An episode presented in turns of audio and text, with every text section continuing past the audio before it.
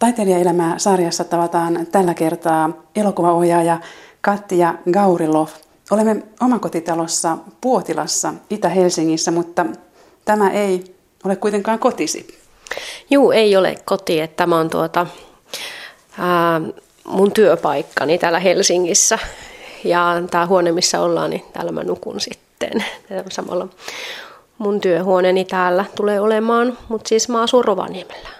Ja mä käyn sitten täällä varmaan joka kuukausi tapaamassa kollegoja ja työskentelemässä sitten yhdessä heidän kanssaan. Niin teet täällä työtä siis tiimisi kanssa? Kyllä joo, tämä on, tää on mun tuotantoyhtiö Oktober, jonka toimitiloissa me nyt ollaan tosiaan. Ja täällä on meidän tuotantotoimisto ja editointiyksikkö ja kalusto ja kaikki kuuluu tänne. Ja täällä käydään sitten pitämässä palavereja ja, ja työskentelemässä yhdessä, niin mikä on tosi tärkeää, vaikka tosi yksinäistä työtä välillä onkin, mutta tämä, tämä yhteisöllisyys täällä, niin sitä kyllä kaipaa sitten. Mutta elät siis puoliksi Rovaniemellä ja puoliksi Helsingissä. No itse asiassa mä asun kyllä täysin Rovaniemellä. Et siellä mulla on, on talo ja perhe ja mulla on siellä myöskin työhuone. Eli mä käyn täällä sitten aina tarvittaessa täällä tai sitten jossain muualla. Tai aika paljon joutuu sitten tuolla ulkomaillakin matkustelemaan tai jossakin muualla, mutta tänne on aina kiva tulla. Tämä on kuitenkin tämmöinen mun toinen perheeni. Niin, tekeillä on nyt elokuva Koltta saamelaisista, tai tarkemmin sanottuna iso iso äidistäsi, tai sanotaanko iso mummostasi, Kaisa Gauriloffista. Joo, eli Kaisa on mun tosiaan äidin äidin äiti, äiti äitilinjassa sieltä asti tullaan. Ja, ja tota, Kaisa on ollut mulle semmoinen tietynlainen mysteeri aina, jota mä oon miettinyt hyvin paljon. Totta kai mä oon pienenä tyttönä hänet tavannut ja kaikkea, mutta hän on ollut semmoinen niin kuin, niin kuin suuri vaikuttava henkilö mun elämässä. Ja äh, sitä pohdin pitkään, että millä tavalla mä lähestyn tätä aihetta, kun sitten siihen pari vuotta sitten löytyi vastaus. Ja millainen tämä vastaus siis oli? Joo, tähän liittyy tämmöinen kirjailija äh, Robert Crote, joka on venäläis-sveitsiläinen, tai oli. Ja hän kävi paljon pohjoisessa. Hän, hänestä tuli Kaisan ystävä. He työskentelivät yhdessä. Hän julkaisi kirjan Kuun metsä, joka oli Kaisan tarinoista.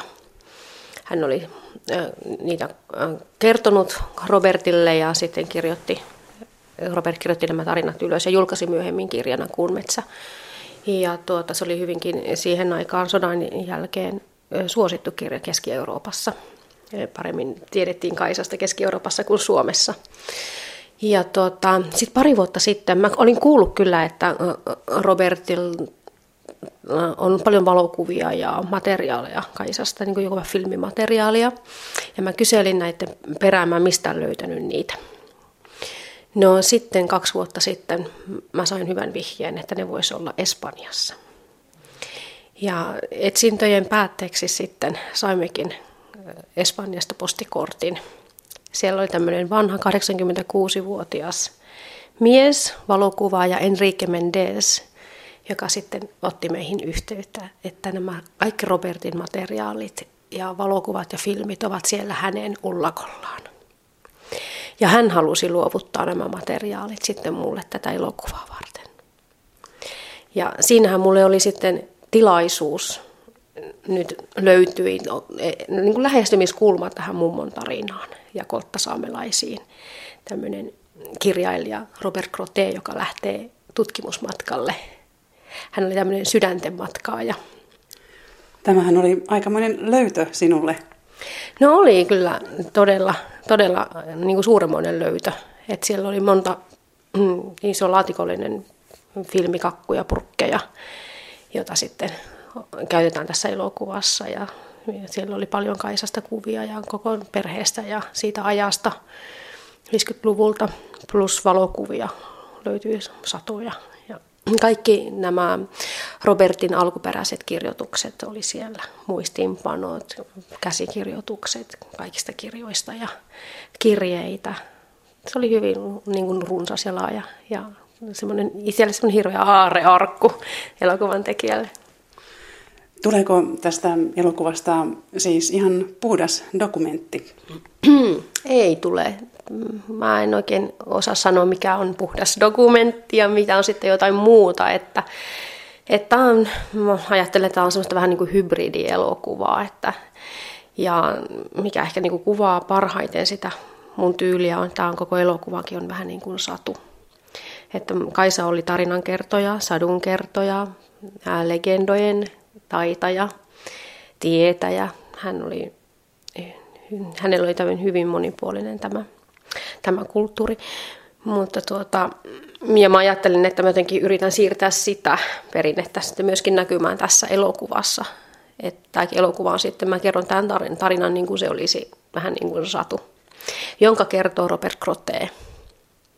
Mutta toisaalta sitten löydettiin myöskin materiaalia tuolta mm, kansanrunosarkistosta. Silloin 50-luvulla Kaisa Kaurilofin itsensä kertomia legendoja.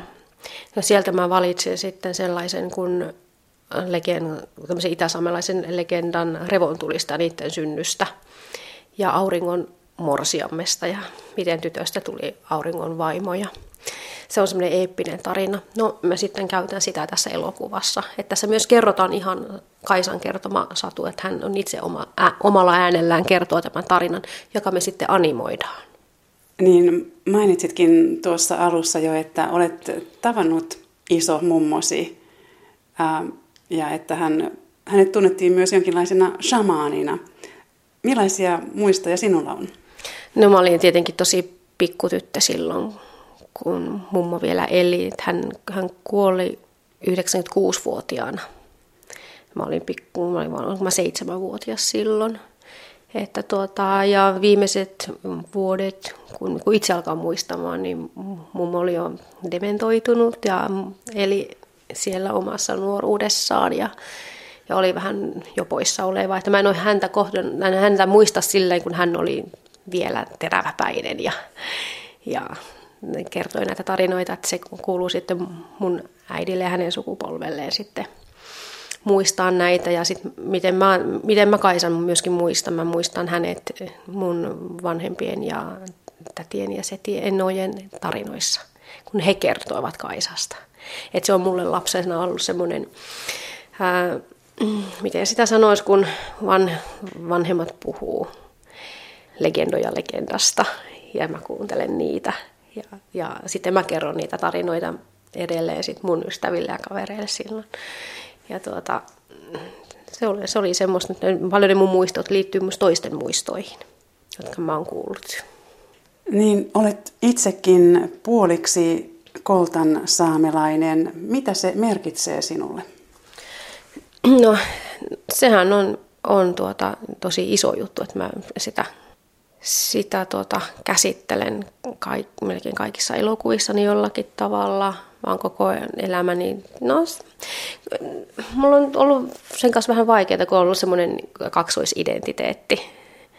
Että niin kun, äiti, on, äiti on koltta, isä on suomalainen. Mä oon aina asunut ja elänyt niin kuin saamelaisalueen ulkopuolella ulkosaamelaisena Rovaniemellä etelä, etelän suomalaiskylässä ja siellä kasvanut niin, ja tämä koltta saamelaiselämä on sitten ollut niin lomiin, lomiin ja tämmöisiin asioihin liittyvä.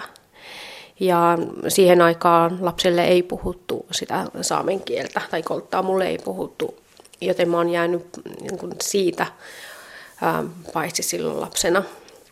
Ja siitä on se on jäänyt mulle aina, tai se on ollut aina semmoinen tietynlainen mysteeri. Se ei ole ollut kovin kaukainen, vaan se on ollut siinä koko ajan minussa ja lähellä ja näin, mutta se ei ole ollut, niin kuin se kulttuuri ei ole ollut mun käsissä sillä lailla. Ne, ne traditiot ja semmoiset ei ole siirtynyt luonnollisesti mulle niin kuin pitäisi äidiltä tyttärelle, isoäidiltä tyttärelle ja lapsen lapselle siirtyä. Että se ei ole siirtynyt sillä tavalla minulle, joten mä etsin sitä saamelaisuutta niin kuin omalla tavallani ja käsittelen sitä sitten omalla tavalla. Että ehkä mulla oli semmoinen vaihe nuorempana, jolloin se tuntui vähän surulliselta. Mutta jotenkin mä, mä oon päässyt siitä, siitä nyt sitten eroon, että mä ymmärrän, että se ei ole vain mun ongelma, että se on koko mun sukupolven ongelma.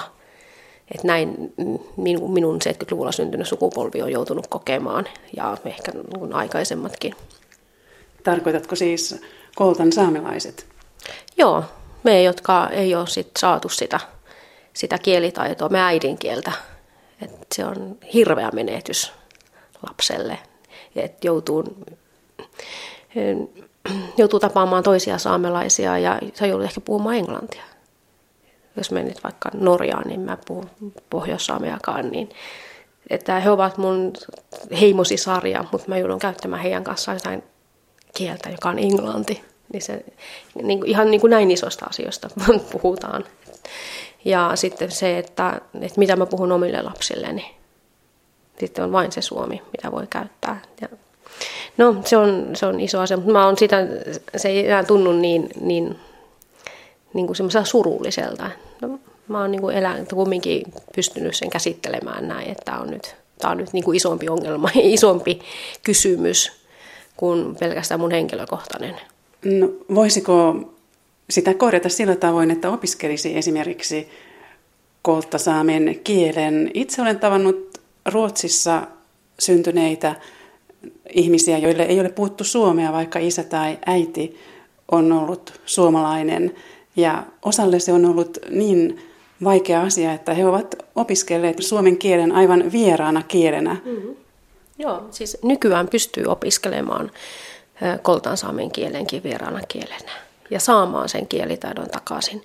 Että nykyään tehdään hirvittävän hyvää työtä. Muutama ihminen ja tämmöinen yksi yhdistys tai tosiaan se on muutamien ihmisten käsissä melkeinpä tämä meidän kulttuurin säilyminen ja kehittyminen. Me on niin pieni kansa. Ja, ja sitten ne ihmiset, jotka, jotka sitä jaksaa puskea eteenpäin, niin ne on loppuun väsyneitä. Mutta, mutta kyllä se on, niin kuin, se on mahdollista. Että esimerkiksi mun nuorempi serkkuni, jolla on niin kuin ihan sama tausta kuin mulla, hän on mennyt ja opiskellut sen vuoden kestää opiskella sen koltan kielen perusteet. Ja hän on, ja saa sitten samalla niin käsityötaitoja sun muita ää, perinnetaitoja siinä samalla. Että hän on mennyt tekemään sen ja se voi tehdä kyllä nykyään.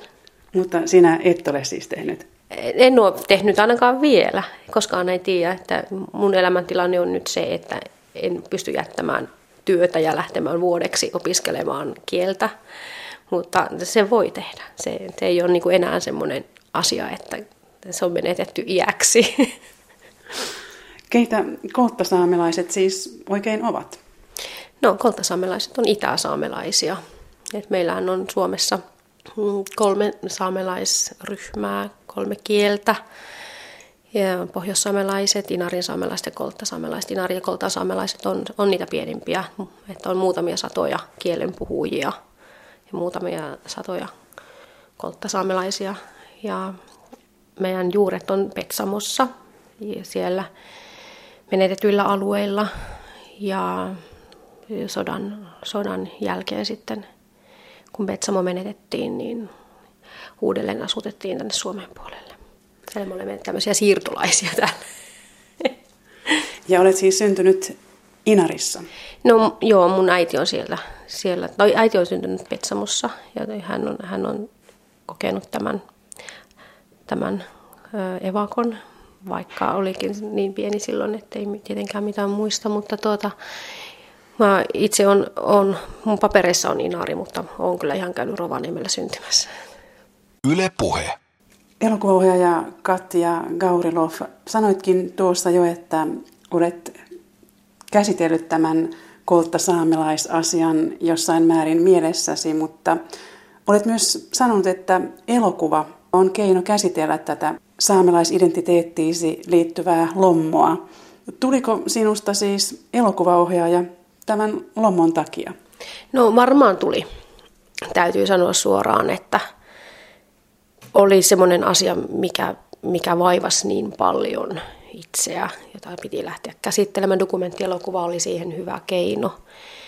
ja tutkimusmatka samalla itseen ja omiin juuriin, vaikka en itsestäni kertonutkaan mitään esimerkiksi siinä ensimmäisessä elokuvassa, niin se oli semmoinen sysäys matkalle, mm, mikä mun piti tehdä, että mä vähän eheyttäisin itseäni. Tietenkään elokuva ei ole, sit, se, se, elokuva ei ole niin kuin keino mun henkilökohtaiseen eheytymiseen, mutta, mutta se oli myös niin kuin sysäämässä sitä minua sinne elokuvan tielle sitten. Että oli, oli niin hyvä henkilökohtainen syy lähteä, lähteä sille matkalle ja sille olen jäänyt. Niin tämä mainitsemasi ensimmäinen pitkä elokuvasi Huuto tuuleen kertoo Sevettijärven kyläläisten ponnisteluista yhteisön elvyttämiseksi, kun nuoret lähtevät maailmalle. Niin teit kai sinäkin? Silloin kun mä lähdin Rovaniemeltä aikoinaan lähes 20 vuotta sitten. Mä ajattelin silloin, että se oli mun paras tekoni ikinä lähteä sieltä pois. Mä lähdin vaan seuraavaan kylään, mä lähdin Ouluun. Mutta mä tarvin sen, jotta mä kasvasin, voisin kasvaa ihmisenä. Mä en tiedä, mitä mulla olisi tapahtunut, jos mä olisin jäänyt sinne, mutta onneksi niin kuin tahtotila oli sellainen, että piti päästä pois, piti lähteä etsimään itseä. Ouluun, sitä myöten Tampereelle, Helsinkiin. Ja ehkä juuri sen takia oli sitten hyvä palata myös sinne. Mä oon kaksi vuotta sitten palannut Rovaniemelle. Ja en voi sanoa, että onko se niin kuin elämäni seuraavaksi paras teko, mutta to, to, toistaiseksi tyytyväinen. No jos et olisi alkanut tehdä elokuvia, mitä tekisit? En todellakaan tiedä. Ei, tällä hetkellä mä en näe mitään muuta vaihtoehtoa. Et se, kun mä lähdin sille elokuvan tielle silloin aikoinaan, niin sitä ennen mä olin, mä olin hapuillut ja haku, hakuinut jotain, mitä mä en, mä en edes tiennyt mitä. Ja kun mä löysin sen, mä sain pieniä vihjeitä itselleni, että tämä voisi olla oikea tie. Niin sen jälkeen mulla on vaan ollut sisällä niin semmoinen suuremmoinen rauha sen suhteen, että mun ei tarvi enää tempoilla mitään. Että mm, mä olin, mä olin semmoisessa virastotyöpaikassa, mikä, mikä olisi ollut semmoinen ehkä jotenkin mielestä hyvä vakituinenkin työpaikka. Ja mm, mitä, mitä vakituisemmaksi se työ muuttui ja se työpaikka muuttui, niin sitä ahistavammaksi se mulle kävi. Ja mulla oli kellokortti ja mulle se oli niin kuin narukaulassa. Kun toisille se oli, miten hän kutsui sitä, niin kuin liukuva työaika. Se oli jotenkin vapauttava. Ja mä, mm, mä en kestänyt kahden vuoden jälkeen, mä sitten jätin sen. Mä, mä lähdin, että okei, okay, nyt missä tahansa jossain päin Suomea, nyt alkaa jotain elokuvaan liittyvää. Mä menen sinne ensimmäiseen paikkaan, mihin mä pääsen. Ja missä se siis oli? Se oli Kokkolassa. Mä pakkasin Oulussa repuun ja jätin kaikki taakseni siellä ja reppuneni Kokkolaan ja mulla oli pieni huone, mihin mä menin asumaan ja pelkkä reppu ja patja ja kynttilä ja mä olin maailman onnellisin. Siitä se lähti. Ja opiskelit siis Kokkolassa ensin? Joo, ensin Kokkolassa opiskelin siellä. Se oli siinä mielessä itse asiassa tosi hyvä, koska mä tapasin mun yhtiökumppanini siellä jo. Kyllä, Joonas Berghelin ja Mika Hotakaisen. Ja sitten siellä oli yksi muukin tärkeä henkilö, mun opettajani Kauno Peltola, joka oli Yleen vanha kuvaaja. Ja hän oli sitten, hän oli sitten se, joka minua todella kannusti, että sun pitää jatkaa opiskeluita ja näin, että hän oli, hän oli semmoinen niin kuin potku. Ja olet opiskellut elokuvaohjausta myös Tampereella. No sitten mä menin sieltä Tampereelle ja siellä aloin sitten oikeasti tekemään omia projekteja. Et se oli ehkä semmoinen se koulu sitten juuri se, missä, missä sai sitten alkaa kokeilemaan omia siipiä. Ja ihana koulu mä sain kokeilla kyllä kaikkea siellä. Yle Puhe. Taiteilijaelämää sarjassa tavataan tällä kertaa elokuvaohjaaja Katja Gaurilov. Sinut tunnetaan parhaiten dokumentista säilyttyjä unelmia, joka kertoo työntekijöistä ja tuotantoeläimistä yhden einesruuan valmistusketjussa. Olitko itse järkyttynyt siitä, kuinka paljon yksi säilykepurkki tavallaan saa tuhoa ja kärsimystä aikaan? Olin todellakin. Aluksi mulla oli toive, että okei, jos me saataisiin tähän viisi maata tähän tölkkiin sisältymään, että se olisi tosi hyvä, että saataisiin elokuva aikaiseksi. Se oli ensinnäkin hirvittävä yllätys mulle, että miten niitä vähän niitä tietoja sa- saatiin, miten, miten kaikki nämä tähän liittyvät yhtiöt ja valmistajatehtaat niin sanoutuvat täysin irti antamaan mitään, mitään informaatiota kuluttajalle, varsinkaan elokuvan tekijälle. Kaikki keinot käytettiin. Mutta tuota, sitten kun niitä mahdollisia kuvausmaita alkoi tulemaan niin kuin kymmenen ja enemmänkin ympäri maailmaa, niin se jotenkin avasi kyllä silmiä, että mitä, mi, miten niin kuin globaalia tämä ruoantuotanto oikeasti onkaan ja miten mahdoton sitä on käsittää, saati käsitellä yhdessä elokuvassa. Kuinka kauan säilyttyjä unelmia dokumentin teko kesti? Olisiko ollut neljä-viisi vuotta kaiken kaikkiaan siitä ideasta. Käsikirjoitusrahoitusvaihe kesti monta vuotta, kuvausvaihe kesti monta vuotta. Ja sitten sen jälkeen, kun se oli melkein kuvattu, niin sitähän se meni sitten tietenkin loppuun jouhevasti, mutta kokonaisuudessaan niin kuin melkein viisi vuotta siihen ensi iltaan. Millainen prosessi se oli? Mitä opit siitä? Se oli hirvittävän raskas prosessi. Nyt tietenkin kun on sitä aikaa kulunut, niin on aika kultaa muistoja, mutta se oli hirvittävän raskas prosessi monella tapaa se, että se oli iso tuotanto. Se oli mun ensimmäinen oikea tämmöinen kansainvälinen pitkä elokuva. Siinä puhuttiin semmoista asioista, mihin, mihin oli hirveän vaikea saada informaatiota, tietoa. Research oli kauhean monipuolinen monissa maissa, paljon ihmisiä, tuotantoyhtiöitä, tarvittiin iso budjetti. Mä olin vielä aika kuitenkin tuntematon tekijä silloin, että ei ollut välttämättä niin helppo saada, saada budjettia tämmöiselle elokuvalle. Plus sitten se, että se kesti niin kauan. Siinä oli paljon pitkiä vaiheita, jolloin pitää vain odottaa, tehdä jotain muuta, yrittää silti olla niin kuin keskittynyt siihen työhön. Ja koska ei voi, mä en pysty ottamaan toista semmoista yhtä luovaa projektia rinnalle. Mä kehittelisin kahta, kun on yksi yksi, mihin, mihin keskittyy, niin sitä pitää sitten tehdä sitä. Mutta se odottaminen oli tosi raskasta välillä. Plus, että siihen liittyy vielä paljon sellaisia henkilökohtaisia elämänkuvioita, mit, mitkä myöskin totta kai kun kestää, elokuva kestää monta vuotta, niin kaikkea tapahtuu ja sattuu. Niin.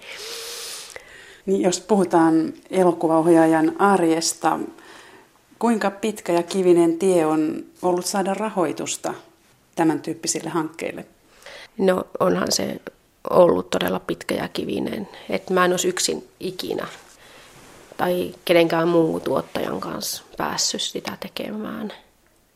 Että ainoa, ainoa keino, miten mä pääsin tekemään sen, että mulla on niin valtavan hyvä työpari.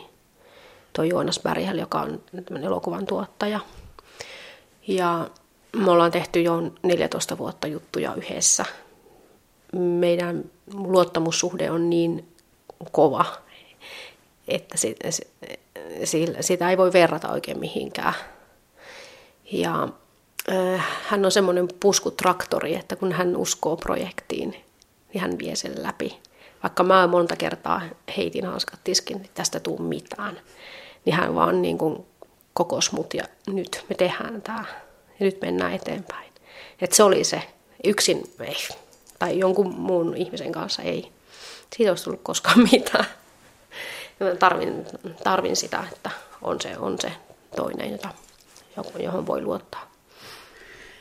Niin huuto tuuleen ja säilyttyjä unelmia elokuvat on molemmat palkittu valtion laatutuella. Mikä merkitys palkitsemisella on? Se on aina tulevaisuutta.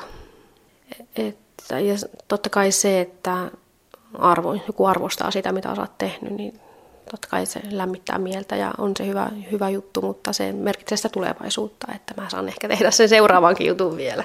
Että aina kun se joku elokuva valmistuu tai varsinkin se palkitaan, niin sä oot itse jo henkisesti menossa jossakin muussa projektissa, jossakin kauempana, monen vuoden päästä. niin se vaan, se vaan merkitsee sitä, että se antaa vähän lisäpotkua sille, että sä oot ehkä menossa oikeaan suuntaan. Niin elokuvaohjaaja Katja Gaurilov, mitä sanot siitä, että Doc Ventures on tuonut dokumentit esille aivan uudella tavalla monen median kautta? No sehän on aivan hirvittävän hienoa. Ei voi muuta kuin nostaa hattua, go for it. ne on saanut niin hirveän haipin aikaiseksi dokkari ympärillä, että vanhoja elokuvia katsotaan uudelleen ja se on aivan mieletöntä. Siitä on tullut kokonaan tämmöinen uusi yhteisö. Kuinka vaikea on tehdä dokumenttielokuva, josta puhutaan? Fiktiohan nousee helposti kaikkien huulille. No joo, siis ylipäänsä elokuvan tekeminen on vaikea, vaikea laji ja sitten se, että miten siitä, ensimmäinen kysymys, miten saa niin kuin jotakin mediakiinnostusta, toinen miten saa katsojia, sekin on kaksi eri asiaa.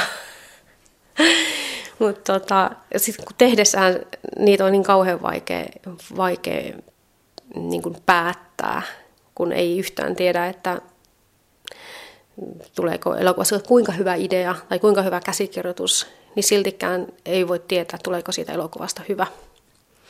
Että semmoista niin reseptiä ei ole varmaa. Esimerkiksi säilyttyjä unelmien kohdalla kävi niin, että siinä oli kaikki niin kuin merkit olemassa hyvät, että tämä voisi olla kiinnostava niin kuin kansainvälisestikin. Ja mm, mediakiinnostus oli kyllä tosi kova, näin, mutta se ei välttämättä ihan niin kovasti näkynyt siellä katsojaluvuissa teattereissa.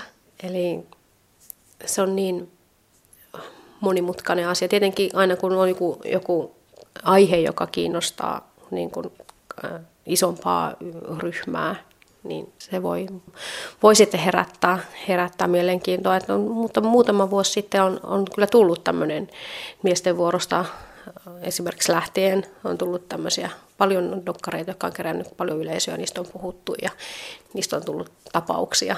Kyllä se, mä en niin näkisi ihan sillä lailla, että dokkarit jää fiktioiden varjoon niin kauan kun ne pääsee, pääsee tuonne kankaille ja, ja niitä huomioidaan, niin kun me te, päästään tekemään hyviä elokuvia. Ja dokkarin tekijät on, on siinä mielessä, tai se on hirveän ihana, kun me ollaan, me ollaan kumminkin vapaita. Me saadaan tehdä aika, aika paljon niin, mitä me halutaan. Et meitä, meitä ei niin tulla me, meitä ei sillä tavalla määräillä, että, me, että ne käsikirjoitukset on, on rahoittajien kanssa fiksattu viimeisen päälle tiettyyn suuntaan. Ja mm, me saan kumminkin aika vapaasti toimia. Sen jälkeen, kun meillä on rahoitus tullut, niin ei meitä kukaan katso, minkälaista jälkeen me sitten tehdään. No, loppuun tähän vielä vakiokysymys. Millaista taiteilijaelämää elokuvaohjaaja Katja Gaurilov viettää? Oi, ihanaa perheelämää. Mulla on kaksi ja puolivuotias poika ja hänen, hänen ehdoilla mennään kotona. Ja ja sitten kun hänelle sopii, niin äiti, äiti taiteilee sitten ja tekee töitä.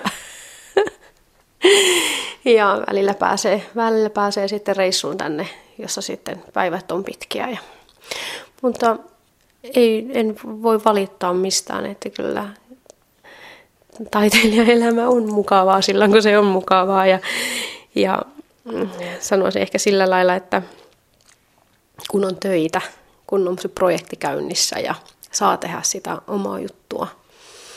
Niin, ja kaikki menee eteenpäin ja uusia projekteja syntyy ja tulee. Ja, niin sehän on se, mille sitten eletään.